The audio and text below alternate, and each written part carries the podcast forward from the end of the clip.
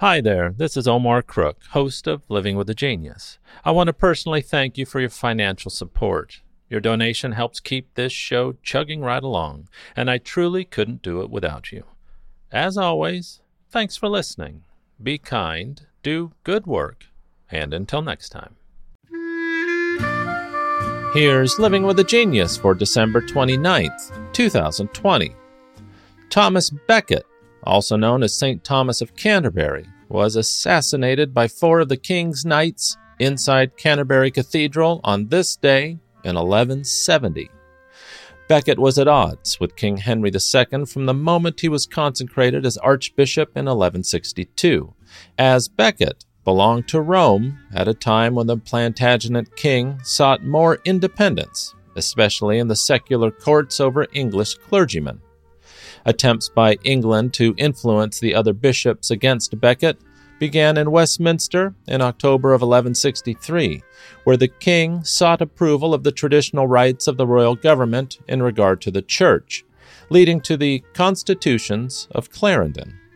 Henry promoted these 16 constitutions outlining less clerical independence and a weaker connection with Rome, convincing most of the English clergy, except for Becket.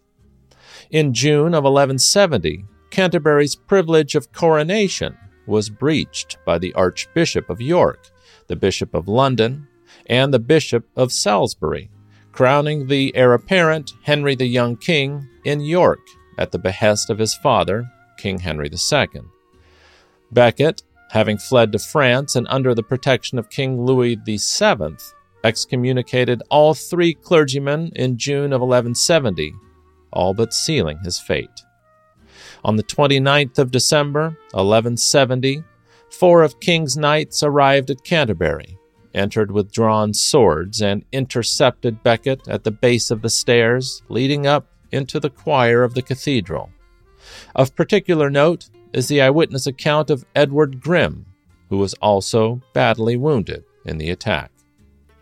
Becket took two blows to the head, but still he stood firm and immovable, at the third blow, he fell on his knees and elbows, offering himself a living sacrifice and saying in a low voice, For the name of Jesus and the protection of the church, I am ready to embrace death.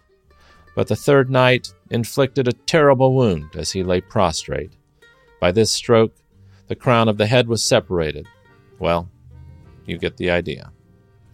As news of Becket's martyrdom spread throughout Europe, Pope Alexander III seized the moment and canonized Becket, cementing Rome's influence over England until the beginning of the English Reformation by Henry VIII in 1536. I learned something new today, and I hope you did too. Thanks for listening. Be kind, do good work, and until next time.